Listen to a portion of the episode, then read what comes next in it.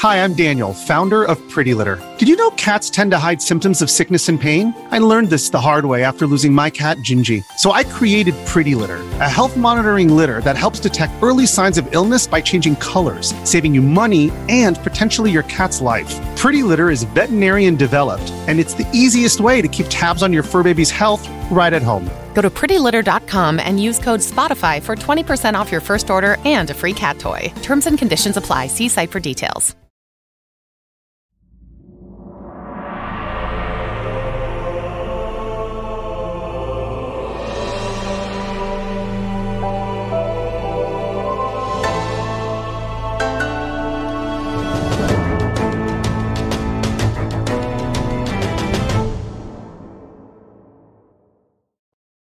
What is going on, everybody? Welcome back to another episode of the Kind of Funny Xcast, your home for all things Xbox here at Kind of Funny. I'm one of your hosts, Snow Bike Mike, and this week I'm joined by one of my gaming dads, once again, Paris Lilly.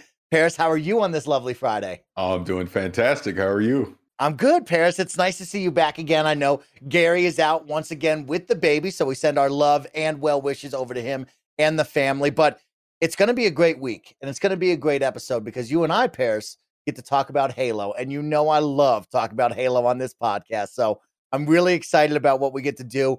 Week started off on a big high and just been kind of trying to keep that energy since then till Friday. All right. But Paris, I wanted to kick off the episode celebrating you and talking about you for a moment because you are going to be celebrating a birthday tomorrow when you're hearing this live. It's Paris's birthday. So go send him a nice, kind tweet. Send some sweet, nasty love from the kind of funny crew over to him. But Paris, I wanted to say happy birthday, my friend. Congratulations hey. on another year around the globe. Another Thank year you. later. You're the best. Thank you. I, I, I appreciate that. It's it's funny because I was talking to my son about that uh, where I was picking him up from school earlier. I go, you know, it's like tomorrow's my birthday. I go, it's weird. I go, I don't I don't feel it like any different. You know, I'm, I'm getting old, but I don't feel old. So, so that's a good thing. Well, happy birthday to you. It's going to be really great one. Paris, I know I want to ask you about what do you do and what's the best birthday. So I'll put it like this. What is one of some of your special birthdays that maybe had to do with something around gaming? Or do you have any memories like that? Uh my honestly the greatest birthday I ever had when I was nine years old. Uh it, okay. it, it was twofold. Um I had a birthday party at McDonald's, and and you may be too young to re- realize the significance of that, but that was a big deal back in the day. Be able to have a birthday party at McDonald's and Ronald, they have them all come, the whole thing. It was awesome. But uh, that, and then the birthday gift. See, my mom, you know, you know, my mom is funny because she's she she wasn't a nerd, she wasn't techie or anything, but she always had a sixth sense about cool stuff right? Like I, have told the story before greatest Christmas gift I ever got was 85. She got me the NES, like I, out of nowhere. You know, why she even knew to do that, I don't know. But when I think about the greatest birthday gift I got, it was when I was nine years old.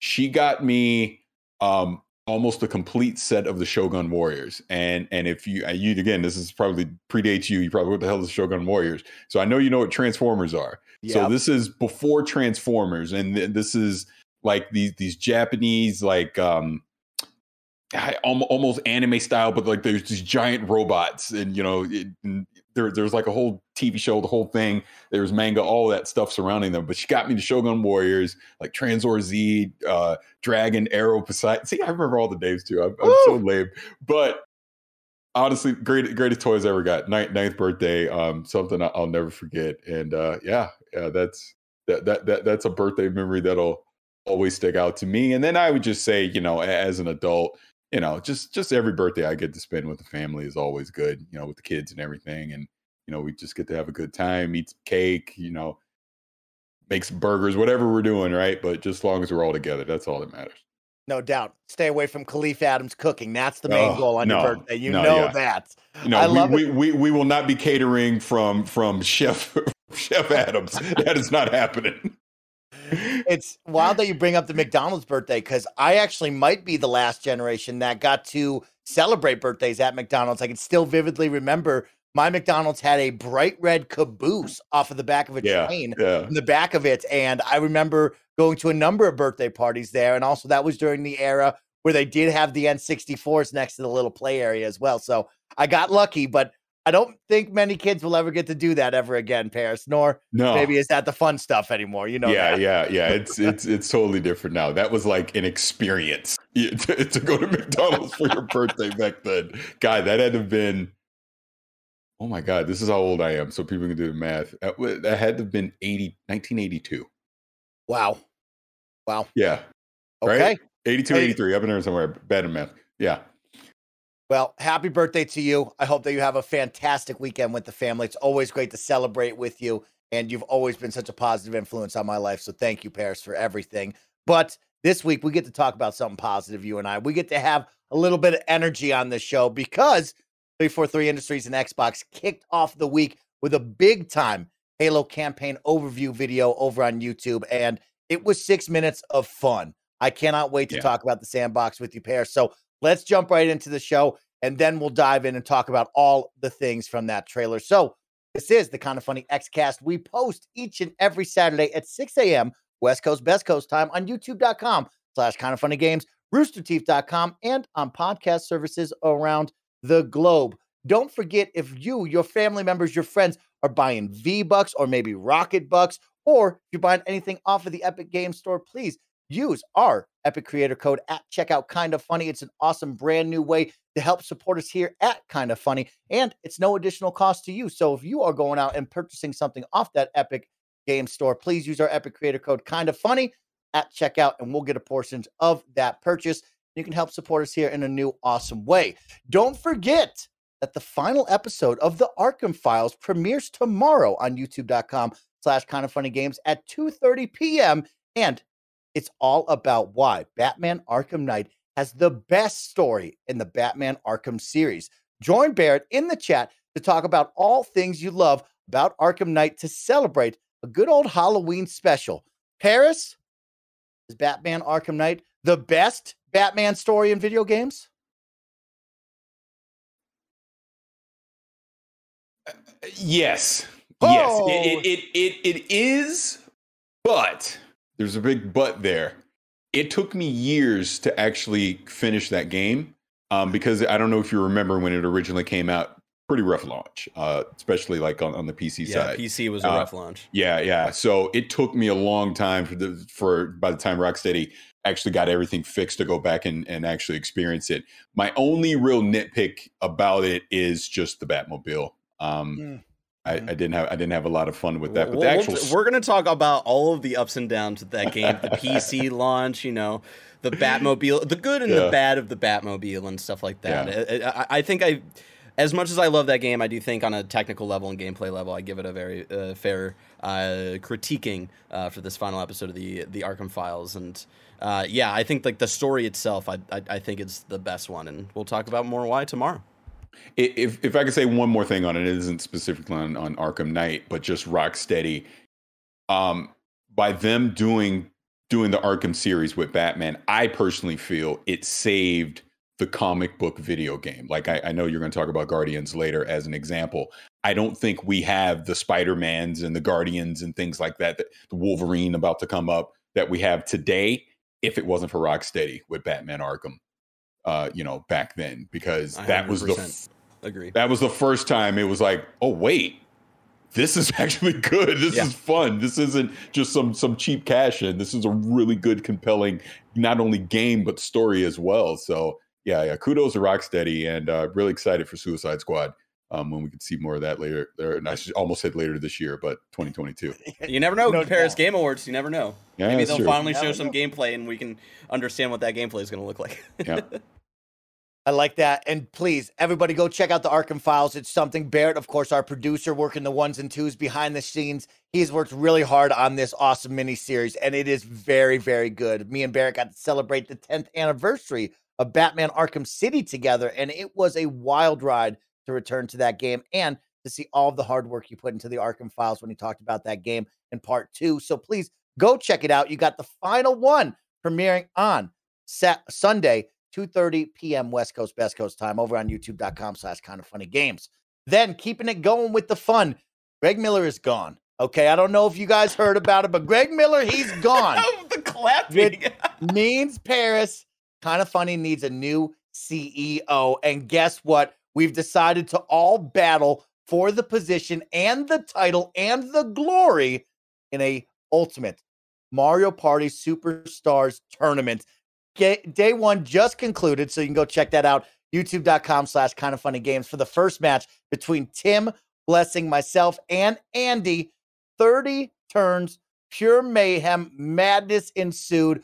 Who will walk away victorious and move on to the finale? Because get this, it's a multi-part tournament because on Monday we're going to return to kind of funny games on Twitch to see Nick, Kevin, Barrett, and Roger compete for their spots for the finale that will happen on Extra Life next Saturday, where you can come join us. We're going to be raising some money for a great cause, helping those big, beautiful kids out there around the globe. And we'll be playing the title of Kind of Funny CEO. Four people will enter onto the board. Only one will walk away with Greg Miller's title. What will they do with that power? Who knows, Paris? But I know what I'll do. I'm going to make Paris a full time employee. He's going to hang out with me and the gang all the time because we love Paris here at Kind of Funny. Y'all know the deal. But with that, let's move into the show. We'd like to thank our Patreon producers for the month of October Pransky, Tyler Ross, Delaney Twinning, Julian the Gluten Free Gamer, Alex J. Sandoval, Techie Haas, James Hastings, and Casey Andrews. Of course, this week, the Kind of Funny Xcast is sponsored by ExpressVPN, Purple Mattress, and DraftKings. But myself and the team will tell you all about that a little bit later. Paris, let's kick off the show with all the fun, all of the hype, and all of the awesomeness, which is the Halo Infinite campaign overview, a six minute long video showing off what we and Master Chief are going to get into in this ultimate sandbox. Barrett's going to bring up the trailer in the background. So if you're watching over on YouTube, you'll get to see the trailer as we start to slowly break down some of the key moments. But Paris, I wanted to just get your first initial impressions after Monday's big uh, party over there. You know, it, it, it's funny because we've talked about Halo Infinite, you know, literally since the inception of of XCast and just the expectations and just everything that we were hoping it would be, you know, on the multiplayer side and obviously with the campaign and everything. After the showing a, a year ago, you know, people lost confidence. I know I was one of them. I lost confidence in what this campaign was going to be. Um, and you know, I, I, have said it before, and I'll, I'll continue to say this: it can't just be okay; it has to be great. And watching this six-minute trailer, when Jen Taylor says, Halo has always been about Master Chief and Cortana, but you know, basically no more. I, to paraphrase, I go three four three gets it. They get it. They they're understanding that you have to build off the foundation of their relationship, and wherever this story goes with their relationship needs to be the core of this. Bringing in the weapon now is this new AI, and she's very naive, and it's like Chief had this long-standing relationship with Cortana to where there was a synergy. You know, he didn't have to worry about her questioning everything in the world and how uh, the bat all of this where the weapon is coming in and it's giving him this different perspective. Um, I was talking about this in the clubhouse the other night that you know we've literally known Spartan 117 and Cortana for 20 years. I mean, think about that it, it, has been a 20 year relationship that we have had with them. So to to hear how hear how Chief is talking to the weapon and just to to even think Steve Downes, I believe he's in his 70s, you know, in real life at this point, you know, there's that that experience, there's that that that legacy that is there, and you you could feel it as you're watching through through this thing of of Infinite. So I, I've gone from skeptic to being very excited for the potential of what this story is going to be. Um, to see the visuals now that this open world, semi-open world, I should say, is going to have, you know, on, the on this new what is it, Zeta Halo or whatever it's called, um, it's exciting. Um, I, I, I love that you you can tell that there's going to be the central story where you can basically go from point A to point B, start to finish, do the story. But this is the beauty of having the semi-open world. There's going to be so many different side missions that you can participate in. And this is where it looks like you're going to get some replayability, not to mention upgrading Chief. This is how you're going to upgrade Chief. It's going to compel you to want to explore and want to do different things outside of the main storyline. It's pretty exciting. You see, the full sandbox was on display here. I, my mind wandered so much just thinking about the different possibilities of attacking these various scenarios in unique ways. I mean, we're even going to kind of almost get a second launch of this story when co-op comes early next year because now it's like all those things I was doing by myself, now I get to bring in three of my buddies and we we can go do it on legendary and really go have some fun. So I, have I've heard a lot of comparisons when watching this to mm. kind of the Far Cry open world sandbox. I, I kind of get it, but at the same time, I was never watching this and not thinking it was Halo. It felt like Halo to me. It looked like Halo to me. And when I say Halo, we've talked about this before. This is taking me back nostalgia wise to the Bungie days, to to CE and to, and to Halo 3. I mean, this really feels like the successor to Halo 3 to me. Everything that we've seen so far with with the story, the way the world looks, you know, bringing in the Banish now. We're obviously going to get some other u- unique enemy types that are coming in as well. I love how there seems like there almost might be a nemesis system in here. And again, this is me speculating a nemesis system, you know, like from the Shadow of Mordor, where like there's that one elite that's trying to hunt you down like, how does that work? Like, there's so many different things that we still don't know about this campaign. But that was the the, the shock of shocks that they dropped it on, on Monday because I was not expecting that at all. I was really thinking we wouldn't see it until probably the 20 year anniversary. So to get it out now shows they have confidence in this for sure. And taking that extra year, and we've said it before, might possibly be the smartest thing that Xbox has, has done in their 20 year history. Because I still contend this game, if it does not hit, could do permanent damage not only to the Halo IP, to future titles coming from Microsoft Game Studios because this is your flagship. This is the one that needs to lead us into the next generation of gaming. And if it, and if they can't deliver on this after 6 years allegedly of development time, why am I going to have confidence in the other titles that are coming out? Why am I going to have confidence in the next Halo? But I will say, just sticking strictly to campaign here, what they showed us in those six minutes has me very excited. I'm ready to see more. Can't wait to get my hands on it. And uh, looks like we're going to have a good time. So we're looking forward to it. So long spiel, but uh, I loved it, Paris. I, I loved it, and I bet everybody listening feels that because it's a tough act to follow now. Because I agree with so much that you just said there, Paris. Right, like what a shock to the system, as you and I have talked about here on the XCast over the past couple of weeks of when do we see campaign? Should I be worried that I haven't seen campaign or we haven't talked about campaign? Is what they've shown me in multiplayer enough to kind of calm me down and not doubt that, you know, after a year of hard work behind the scenes, is this still going to be a banger or not? Right. After what we saw a year ago. And the excitement was through the roof on Monday. What a fun time to see what 343 was able to take the time to create what they showed us with this sandbox. I think you hit it so well. There's a lot of speculation, there's a lot of doubt, there's a lot of people maybe worried that they're burnt out on the tried and true Ubisoft open world formula. We just saw that with Far Cry 6. Either you loved it or you said, you know what? I can't do this anymore. I've done too much of it and mm-hmm. I'm looking for something new. And now we see our beloved franchise here over on the Xbox side say, oh, well, we're going to dip our toe into that, right? And it might not be truly open world. It might have small, gigantic open world segments that are divided up throughout the world, but it is still one of those question marks when you look at you go, do I want to go do a bunch of outposts? Do I want to do a bunch of collectibles and run around this open world? And you hit it so well. It looks so good. It plays like Halo. It feels like Halo. And when you watch that, you go, I want to do that. And I think it is sad that co op won't be there day one, because you can see that this world was built for co-op, oh, yeah. right? Mm-hmm. Like you can tell that the grand scale of all this was meant for you and your other three Spartan friends to be running around this map, causing a lot of chaos and having a ton of fun.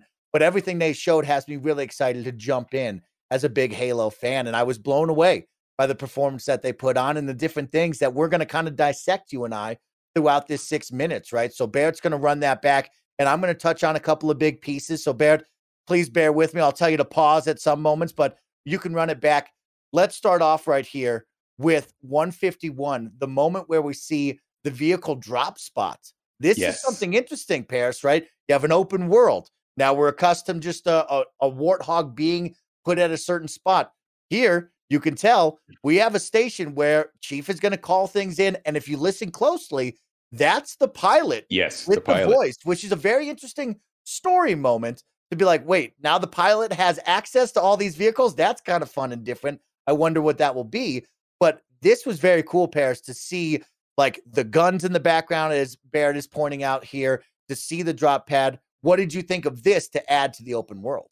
Well, I think again, this is where we're going to see some replayability throughout this open world where th- you can tackle scenarios different ways, different loadouts of weapons, different vehicles. Like obviously the wasp, again, taken into co-op, we, we call in four wasps and we all fly over to the objective, right? And and we all do it with, with BRs or whatever the case, right? To see if we can take it down. Maybe there's some challenge modes in there on how quickly we can do it or whatever.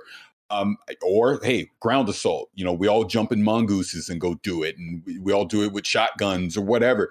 These are the type of things where once we're done with that main campaign, because look, let's be honest, the game comes out on December eighth, right? We're rolling credits by December tenth.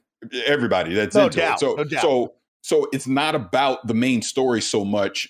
What can this sandbox give us long term to keep us engaged with it? Um, I even think, you know, beyond, you know, the, the first first quarter, whatever I'm thinking, right? But clearly this world seems ripe to be able to drop in DLC, you know, where they can bring in a specific enemy. Maybe the, you you have to go hunt down a, a specific, you know, bank because there's bosses in this too, right? That was the other cool thing, and I'm sure you're you're going to show that in a little bit. But seeing these type of things, as it goes back to what I'm saying, is like there's definitely going to be some replayability in this because I think the sandbox was created specifically to be able to do that. I look, they didn't call this Halo Infinite for no reason. there's definitely a reason it's called Infinite. So um, again, again, it's exciting to actually see it. We've talked about it so much, we've speculated about it so much, but to actually get this this full six minute clip of of this world, you know, it's exciting. It, it it really is because, like I said, you can see so many different possibilities.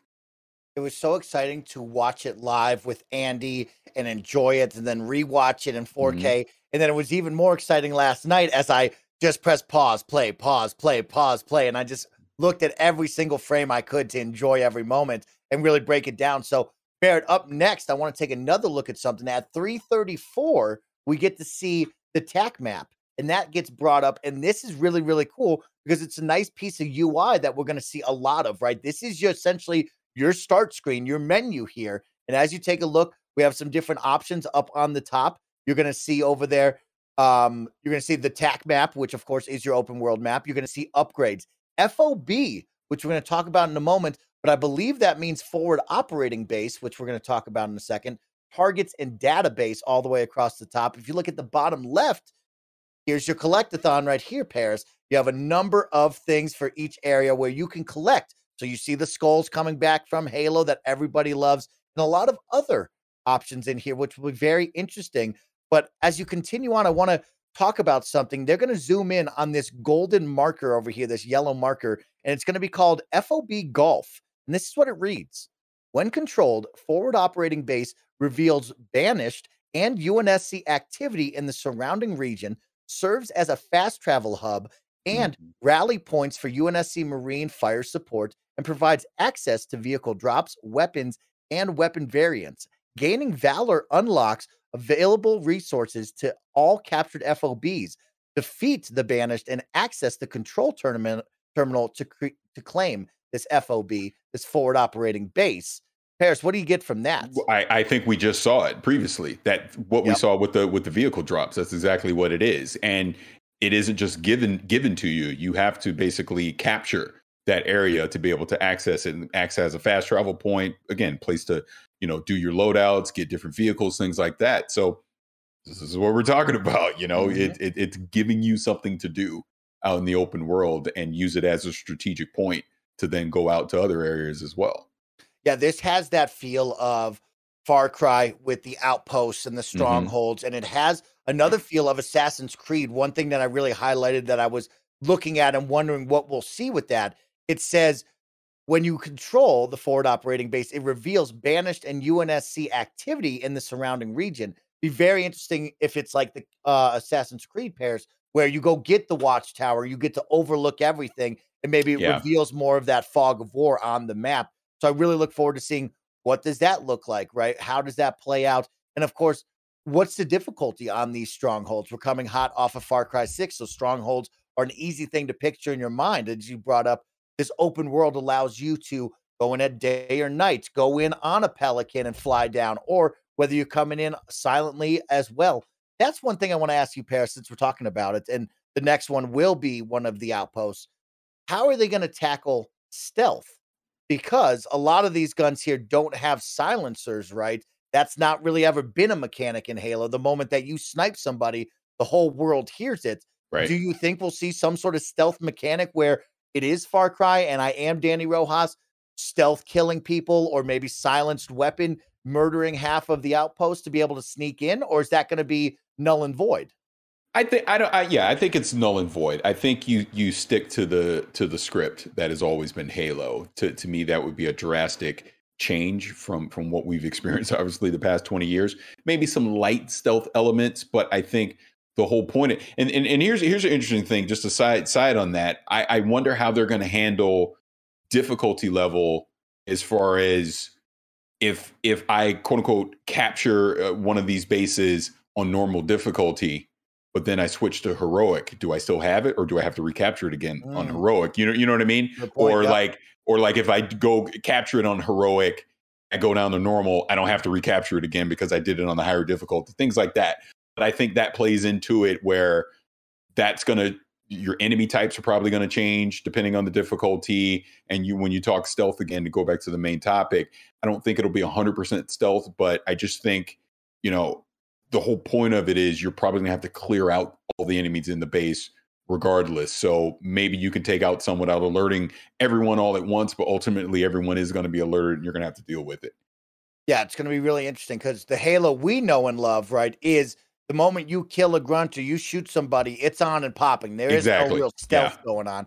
And yeah. so I, I, highlight this weapon variants that they have over here from the um, FOBs that you're going to get. And I think back to Halo 4 and 5, when they introduced Warzone, they introduced the card system, right? And they also had those different weapon variants.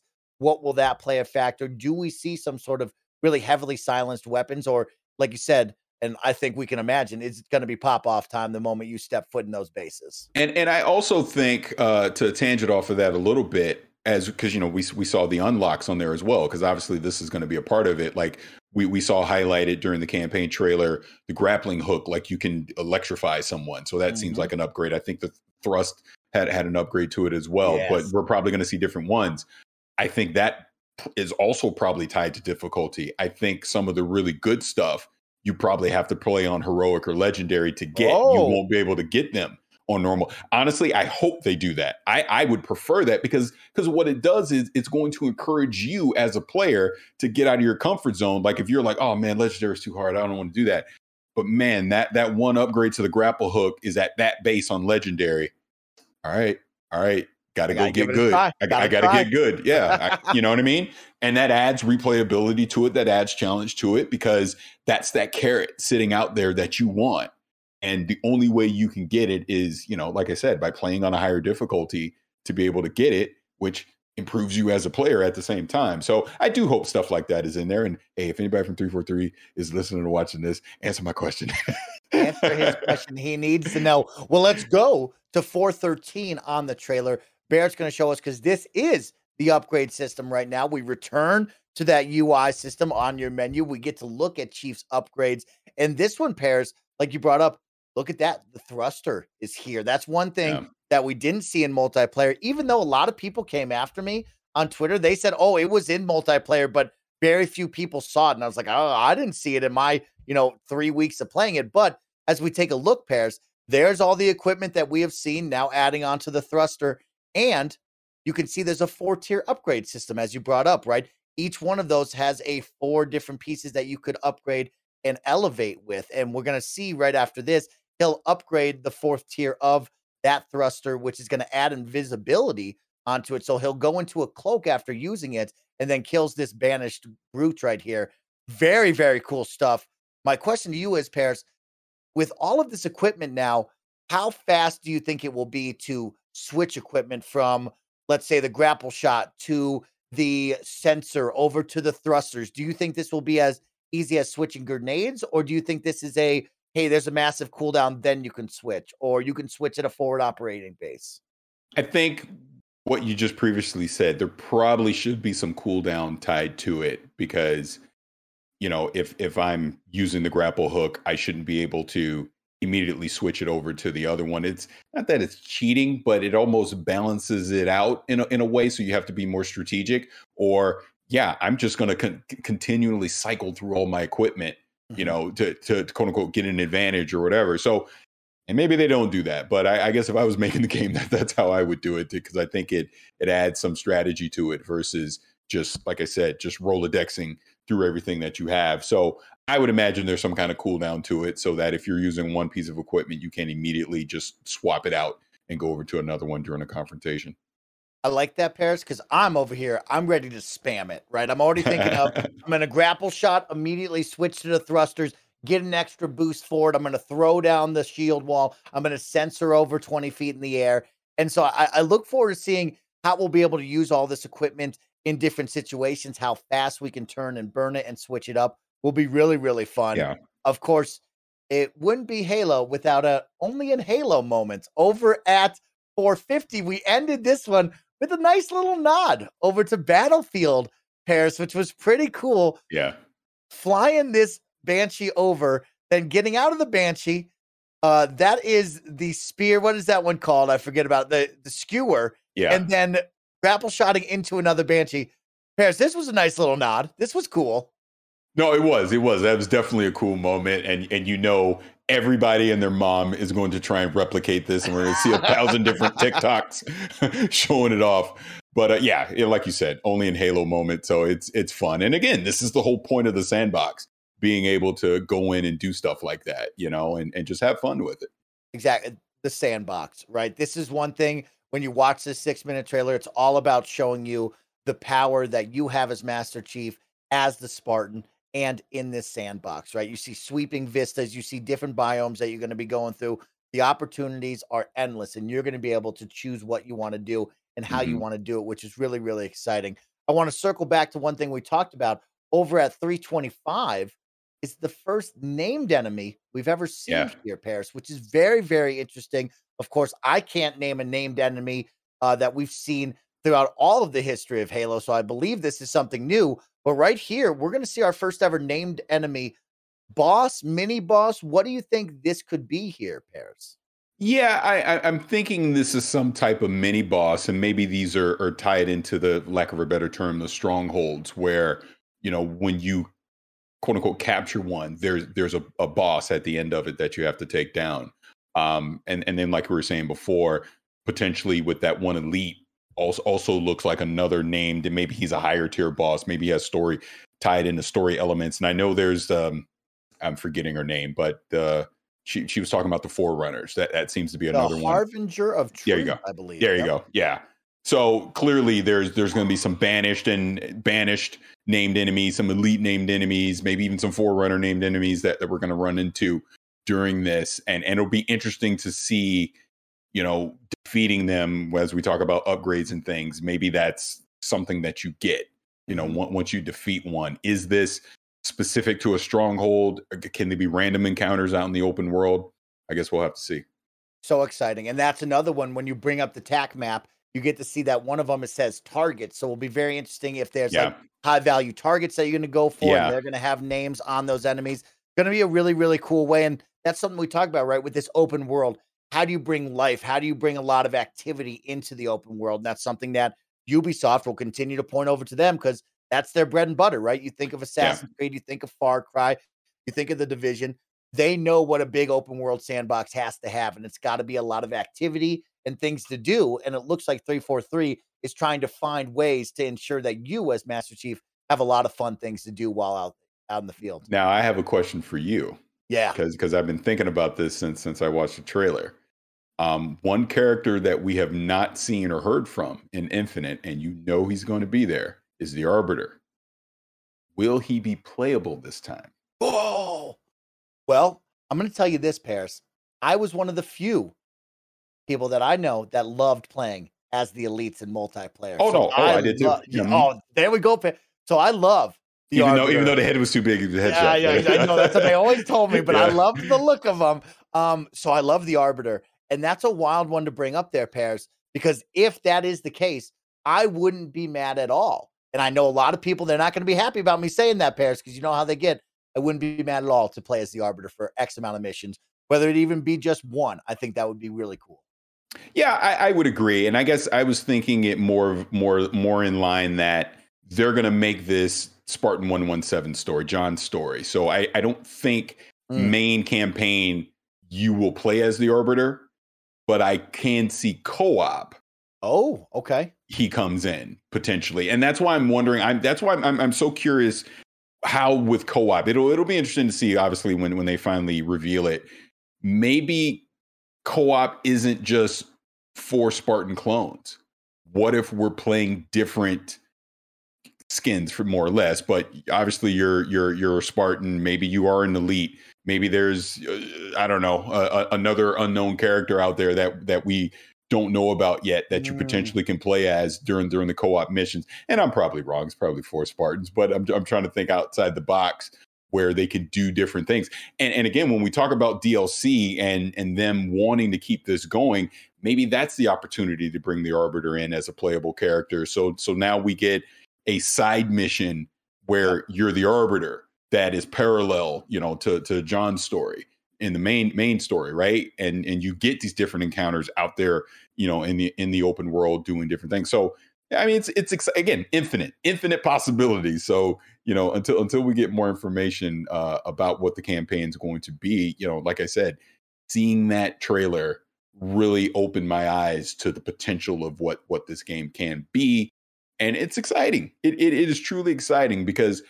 we all want Halo to be great. That I, I think that's been one thing of all the criticism that we've had over the past probably 18 months about Infinite. It has all been in the best interest of we want the game to be great. That's it. You know, like the fact that you can see they fixed the visuals. You know, Craig, look, Craig, Craig, Craig grew a goatee. It looks great, right? They should have um, leaned into it. They really should have. They really should have. I, you know, I, I, I think, you know, lean into the joke, lean into, hey, this is what it was before, here's what it is now. I think even the official Xbox account did do something like that, but it looks great. You know, from the multiplayer, we know it plays great. So I, I'm definitely excited to to get my hands on this campaign. And like I said, I as long as they tell a compelling story about Chief and Cortana and what that relationship has meant and where it's going to go next, I, I think they'll be fine. I, I will personally say the vibe I get from all of this is we're going to be saying goodbye to Cortana. I think this is it. I think whatever she's become, whatever she's going to be, her this is about John letting her go. And obviously we'll see what the weapon's going to be and how all that plays out, but they're basically setting you up to say it is okay to play without Cortana. It is okay to let her go. And I think that's where they're going with this. And uh, again, I'm I'm excited to see it, and I could be 100 percent wrong. Ooh, give me goosebumps thinking about saying goodbye to Cortana. I don't think I'm ready after 20 years, but maybe I need to be ready. I'm not quite sure, but yeah, Paris, it's really, really exciting. And you talk about the platform, right? This ever living, ever evolving Halo Infinite. And I love the hmm. idea of like, can you introduce the Arbiter? You also had me thinking of, well, what does four player co op look like? Are we all just Master Chief? Are we all just some random Spartans running together? Am I going to bring in a customized color? Will we become red team or blue team? Right, right. right. Like, what does this look like? Do we start to bring in characters from the books that we might not know about and introduce new ways to play? But yeah, it is really interesting to think of. We see this now, and now we know it's only single player. But what would have that looked like if this was co-op and four players? And what would they have looked like running around? Would it have just been four same looking Master Chiefs, or would there have been a different color? So I really am excited to see how they grow and evolve this. And you know, a whole quarter to wait. Maybe they do introduce co-op in a whole new way with some fun stuff to uh, add on to the awesomeness of this. But to end this all out, of course, we got to be introduced some new enemies. That's yep. right. We have the skirt, uh, the skimmers, which is a flying enemy variant. We have the Spartan Hunter, as you brought up, Jega 'Rdomnai, and of course, something even deadlier, the Harbinger of Truth. Paris, this was a good moment right here, especially the end with the Harbinger of Truth. What did you think of this character coming in? Do you think this will be one of the main focal points here? Yeah, I do. I, I, I do. I think whatever the the true main story is going to be, clearly this character is going to play a big part of it, and and you can see Chief is outmatched here. Ch- Chief is at the disadvantage. So how the, all that plays out, it's going to be be interesting to see as well. So yeah, I'm looking forward to that. That was the six minutes. And those six minutes go by in a blink of an eye. If you're watching over on YouTube with us doing the trailer breakdown, if you go watch it for yourself, it is nothing but excitement, fun, a whole lot of Halo hype, and it's really, really awesome. So, yeah, Paris, as we start to slowly get out of this, you've really brought up the story and how important that is for this team to nail that story moving forward.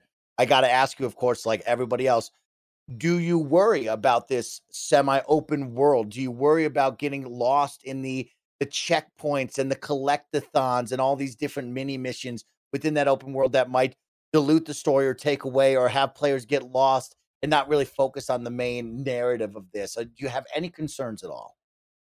Um, I don't really have concerns because I think we've had enough games that have done things like this that I'm, I'm used to it, so to speak.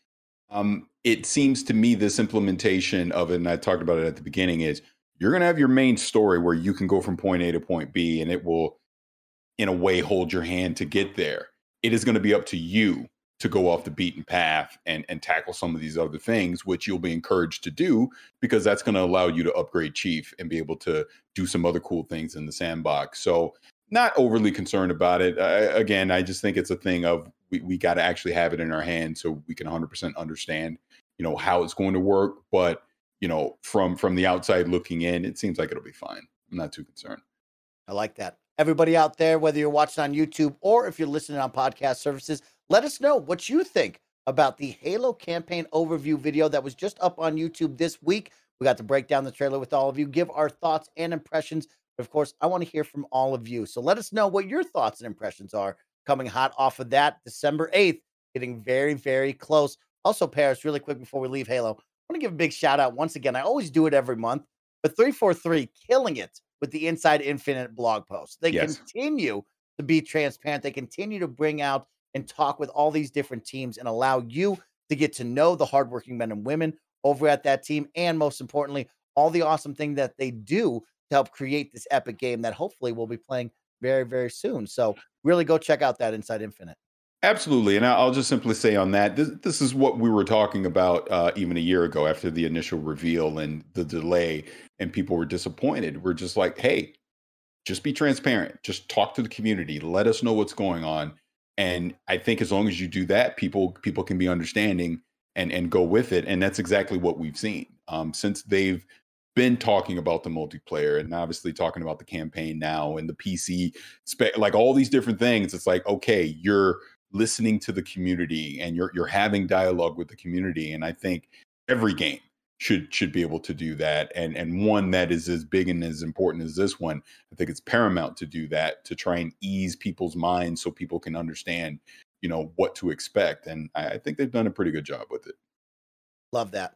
Let's hear a quick word from our sponsors this episode is brought to you by Purple Mattress. Everyone is obsessed with sleep these days because no one is getting it. But you know what really helps get a good night's sleep? A Purple mattress, baby. Only Purple has the Gel Flex Grid. It's a super stretchy, ultra squishy material that adapts around pressure points and doesn't trap heat. And I can attest to that. I overheat very easily. I run hot, and I absolutely love my Purple mattress and my Purple pillow that also has this technology, and it just never gets hot. Uh, you can try Purple mattress risk free with shipping and returns. There's even financing available. So you got a ton of options to get better sleep now. Uh, getting a great night's sleep starts with having a great mattress. Get a purple mattress. Go to purple.com slash kinda funny 10 and use code kinda funny 10. For a limited time, you can get 10% off any orders of $200 or more. That's purple.com slash kinda funny 10. Code kinda funny 10 for 10% off any order of $200 or more.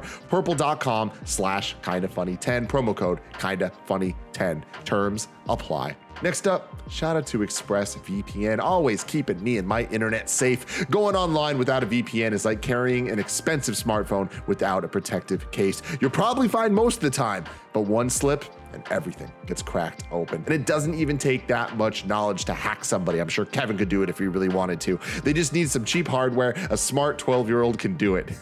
That's funny. Don't get don't get owned by a 12 year old. Thank you for that copy, ExpressVPN. Get ExpressVPN. ExpressVPN routes you through a secure encrypted tunnel that disguises your IP address. It takes a hacker with a supercomputer a billion years to get past ExpressVPN's encryption. And ExpressVPN is really easy to use. You just open the app, you click a button, and you're protected. I can attest to that. I use it every day, and I am safe. Uh, secure your online data today by visiting expressvpn.com slash kinda funny. That's E-X-P-R-E-S-S VPN expressvpn.com slash kind of funny, and you can get an extra three months free. expressvpn.com slash kinda funny. And finally, shout out to DraftKings, the killer crossovers, the nothing but net jumpers, the tenacious throwdowns. Ladies and gentlemen, basketball is back. DraftKings, the leader in daily fantasy sports, is celebrating the return to the hardwood by giving new customers a free shot at millions of dollars in total prizes. That is a lot of prizes, everyone. You can score big, and that can score you big cash. Uh, with a free shot at millions of dollars in total prizes, it's the perfect time to show off your basketball IQ. DraftKings is safe, secure, and reliable. Best of all, you can deposit and withdraw your cash whenever you want. You can download the DraftKings app now and use promo code Kinda Funny. This week, new customers can get a free shot at millions of dollars in total prizes. You just got to enter the promo code Kinda Funny to get a free shot at millions in total prizes with your first deposit. That's code Kinda Funny, K I N D A F U N N Y. Only at DraftKings. There's a minimum $5 deposit required. Eligibility restrictions apply, but you can see DraftKings.com for all of those details. All right, everybody, welcome back.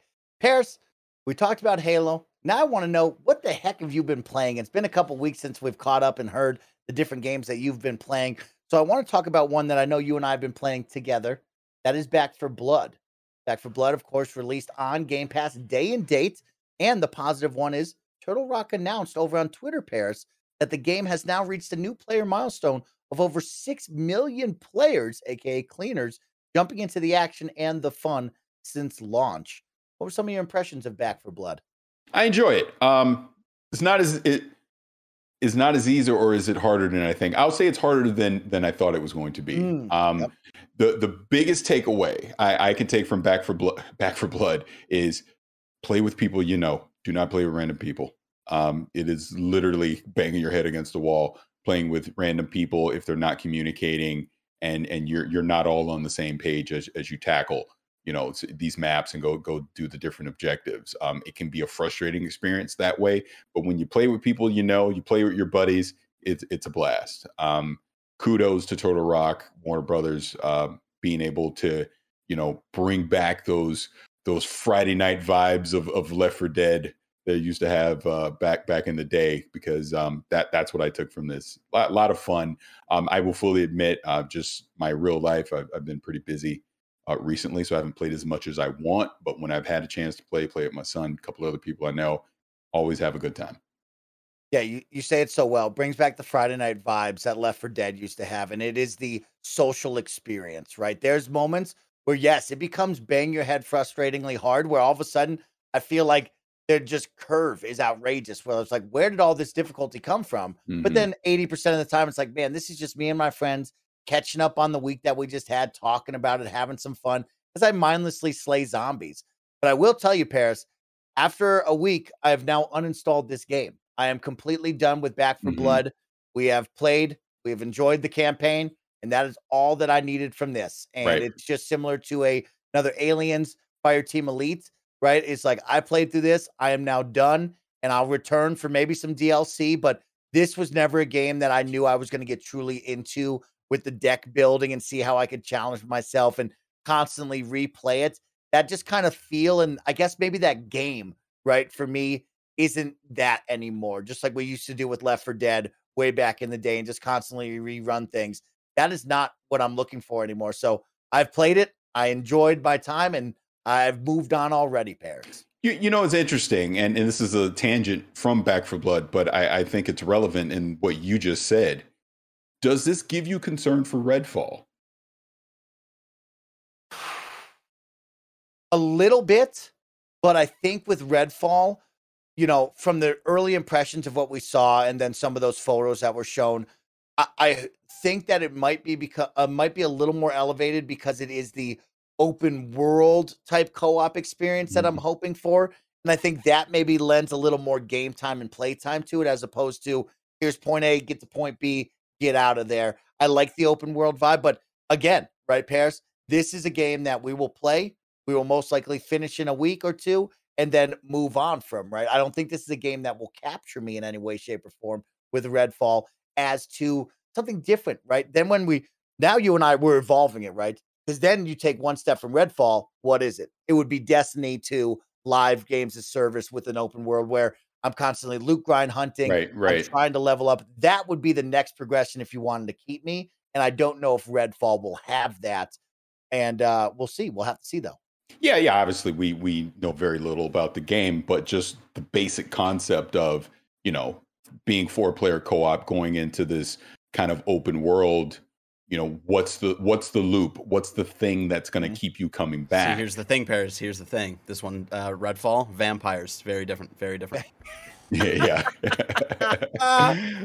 Yeah yeah definitely different. But but you get what i'm saying. So it's just interesting because because I, I agree with you as far as back 4 blood. This isn't something that you you feel this pull that oh man i got to jump in and go play it every night or, or whatever. It's a thing of yeah if you got a few buddies and like you said you want to make it a social experience and have fun on a friday night absolutely jump in play it. Um, I'm, I'm glad to see that it has such high numbers. It'll be interesting you know once we get you know when the call of duties and the battlefields and obviously halo come out to see how many people are still playing at that point but I, I think for a game right now for some for something to do it, it, I, I would recommend it for sure um, if someone has Game Pass and is looking for something to pick up. I mean, honestly, I would even recommend it if you purchased it outright. But I would just give the caveat: this needs to be a co-op experience with friends. Yeah. Um, don't go in there solo and just play with random people because that could be a frustrating experience.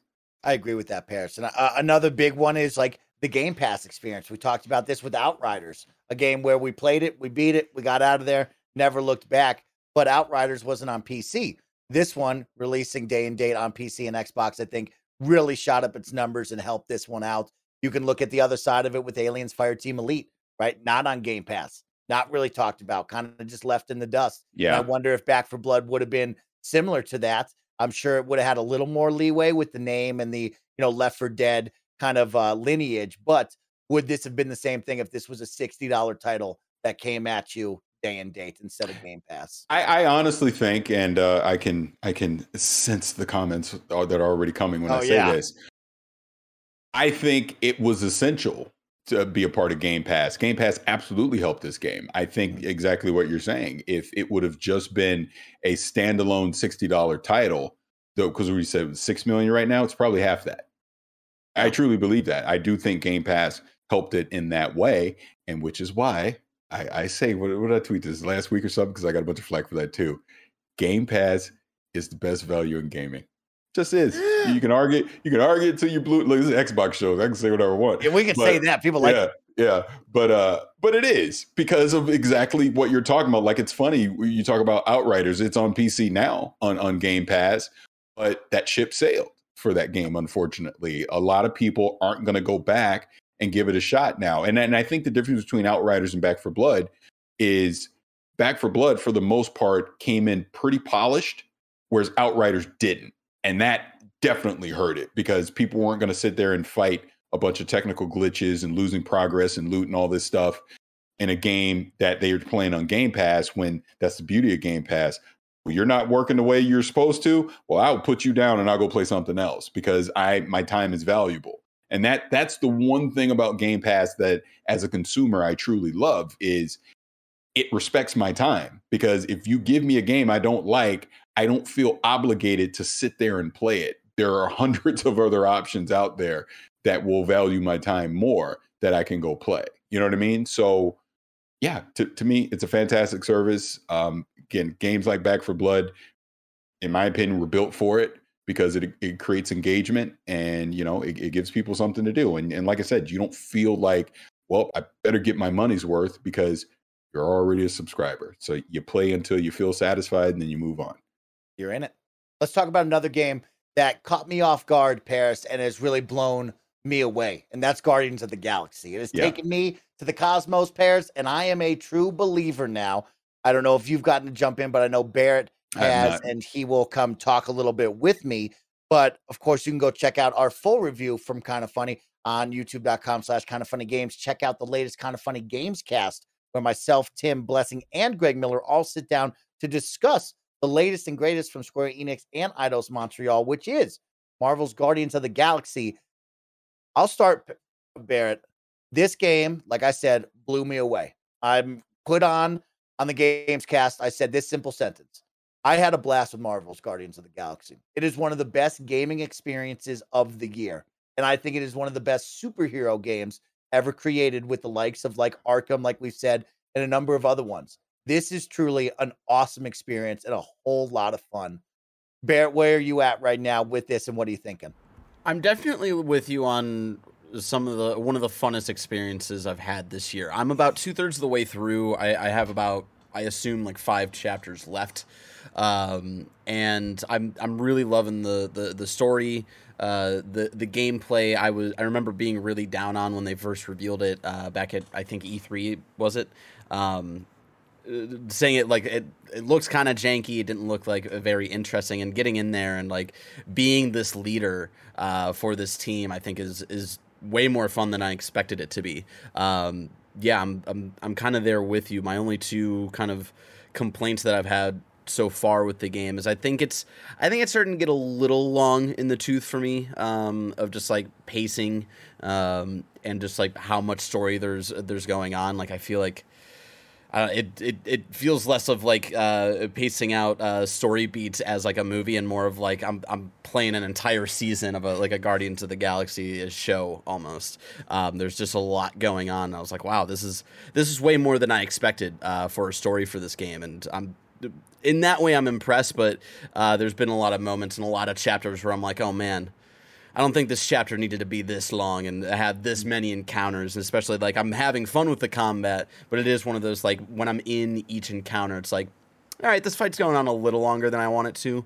Um, and uh, so there's that and then i've ran into a lot of bugs just a lot of bugs a lot of you know trying I, I, have to like interact with this thing to make the story move on or go through this like kind of like uh you know uh, crevice to crawl through to uh, get this collectible. And it'll be a lot of like I go to a workbench, and you know, Rocket is the only one who can work at the workbench to like upgrade uh, some of Peter Quill's abilities. And uh, you find them uh, kind of in random levels. You have one on your ship, uh, the Milano, obviously, and uh, there have been a lot of workbenches where I go up to, and Rocket is with us, and he's hanging out with us. He's one of the people I can control because you know slight spoilers. Uh, every once in a while, a, a, a, member of your party will go off and do their own thing, so you don't have your entire crew with you. But there have been plenty of times where Rocket is with me, and my other teammates are like, "Oh man, sucks that you can't work at this workbench. It's Ro- Rocket isn't here. And I'm like, he's right. He's standing right here. I want an upgrade. Give me a fucking upgrade. So I've ran into a lot of that. I've ran into a lot of like, you know, I, I shoot like the weird goo stuff to be able to crawl through a hole. And like, I'll shoot the goo and then I'll try to crawl through the hole, but the animation won't start. So it won't let me go through. So there's been a lot of like, all right, reload last checkpoint, see if that works now, and like all little things like that, mm. falling through the world a couple of times. Um, I, th- I, think on a technical level, this game, I'm playing on PS5. Uh, at least I don't know how uh, Xbox is, has played through, but on play on the PlayStation side, at least it's it was it's been a lot. But I'm really loving the story. I I think something that you brought up, uh, all of you brought up on the Gamescast. It's like you guys really liked this Gamora more than like the MCU Gamora, uh, so on and so forth. I would say that I think I like this entire Guardians team more than I like the entire MCU Guardians team Ooh, for sure. Wow. I think Peter's way more likable. I agree with y'all. Like I think Gamora has a little more personality and a little. Uh, she's a little more multifaceted. Again, I think like the you know, there's the advantage of the game of you're actually spending like 12 hours with these characters at this point, whereas the Guardians have only had two movies that are two hours each, right? And so, yeah, I think they're able to get a lot deeper with each of these characters. I like this, you know, I, I feel like Drax, Rocket, and Groot, you can't like. There's not much to super deviate from those characters, but I love like how much deeper we've gone into like Drax and like kind of his um his trauma and like his like uh, losing his family and like what that means for him and how that relates to Peter and his like upbringing and all of this stuff. Like there's a there's an optional conversation you totally miss with Drax that um got me got me in my feels and like it was wild that I was like, man, I could have totally missed this and it's like one of the best scenes in the game so far. Um yeah, I I with with my tiny complaints here and there, I I absolutely adore it. It'll probably make my top ten games uh, personal list of uh, of 2021. As far as the the higher echelon of best superhero games, I think there could be an argument made for it. Like I would have to like really deep deep di- uh, do a deep dive into like all of the history of superhero games, but I I, I could see there being an argument made for it. Um, I was expecting a a Marvel's Avengers experience with this game, and I feel like I got something a little closer to to a linear Spider-Man from Insomniac, and that's you know like I think they they nailed it for a first entry. Like I haven't finished it, so I don't know where the the story goes. If it would even make sense to do a sequel, if this is just like a one off thing for Eidos Montreal, uh, or if this is something that they want to like continue on as a franchise. Because I would love to see like what they do with the the future of it. So that's a, those are my yeah. thoughts so far. Yeah, I want to give a big shout out to Eidos Montreal. The writing team did a phenomenal job. Hundred percent writing out this story, these characters, the banter, the heartwarming moments the moments where you really see this ragtag group of misfits come together, right? There's a through line that connects them all. And it's wild to see those moments come to light and share that moment with everyone and be like, wow, that was like surprisingly and deep it's, and heartwarming and good. And uh, that, and like on the other side, it's genuinely funny, which, like, mm-hmm. from all of the trailers I watched, all the story trailers, I was like, Ugh, they're trying to do the thing that Telltale, uh, the Telltale Guardians game did, which like they're trying really hard to be MCU, but it's not quite, and it's gonna be really cringy and weird. And they've they they found their footing with the humor in this game, which is very impressive because like Eidos Montreal, you know, worked on the the Deus Ex games and stuff like that. So I was like, uh, this will be a you know a, a, first time experience for this writing team if it if it was the same writing team. I'm I'm, I'm not entirely sure on that, but um, yeah, I was really impressed. I've been really impressed with the humor so far. I've had a lot of laugh out loud moments, and it's hard to be funny uh, in any medium, but especially in video games, and the, those are I feel like very rare. Um, and I think the humor in this is is really really good. So I want to shout that out, out as yeah. well. And finally, super impressive character designs. Like unbelievable character designs that make you want to screenshot or go into photo mode almost every moment of the game. The hair is still the hair, right? I think we haven't hit that point, Paris, in life where the hair is perfect quite yet, mm. but the facial animations are unbelievable in this game, like truly awe-inspiring. Up with the the biggest and the baddest video games you've played before, and I was really blown away by that. I took a number of screenshots, and I cannot wait to share them. I'm holding off on all the fun spoilers because there's a lot of moments in this game where you're going to be introduced to a wacky wild character, or there's going to be a cameo that's going to make your jaw drop to the floor because you did not see it coming. So great job, Eidos Montreal. Very, very excited about this game. Really loved it.